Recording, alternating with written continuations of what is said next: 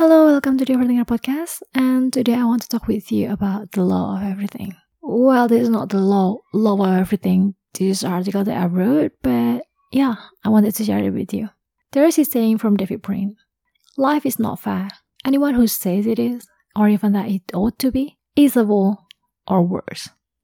And yes, I do deeply agree. But I'd like to give a small flip to the way you are thinking, wishing that you could find what I find interesting about the unfairness of life.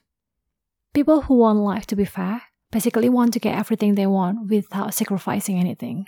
Those who assume life should be fair love to think once they get what they want, life will be perfect and smooth and amazing. They think they can do nothing much and life will always and still be in their favor. Fortunately, once you turn old enough to look back and think objectively for everything that happens in your life, you will find that nothing in life comes totally free. Everything demands some sort of cost and that is how the universe balances everything. You will not understand happiness if you never know sadness. You will not feel proud of yourself if you never struggle for what you want. You will not get what you want if you are not willing to sacrifice what you have. That is how the universe has run the business since the beginning of time. It gives you something after it takes something from you.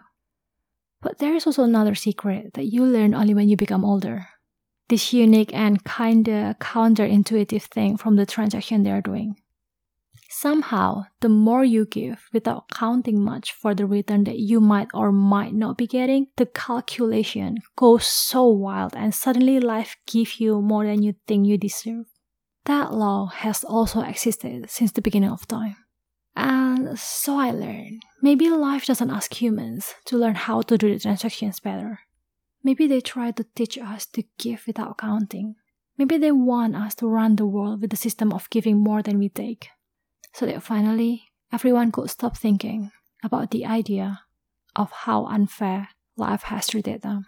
So, yeah, that was the topic that I wrote and I want to share with you today. I hope it gives you something to think about and something to do about to become a better person. So, that's for now.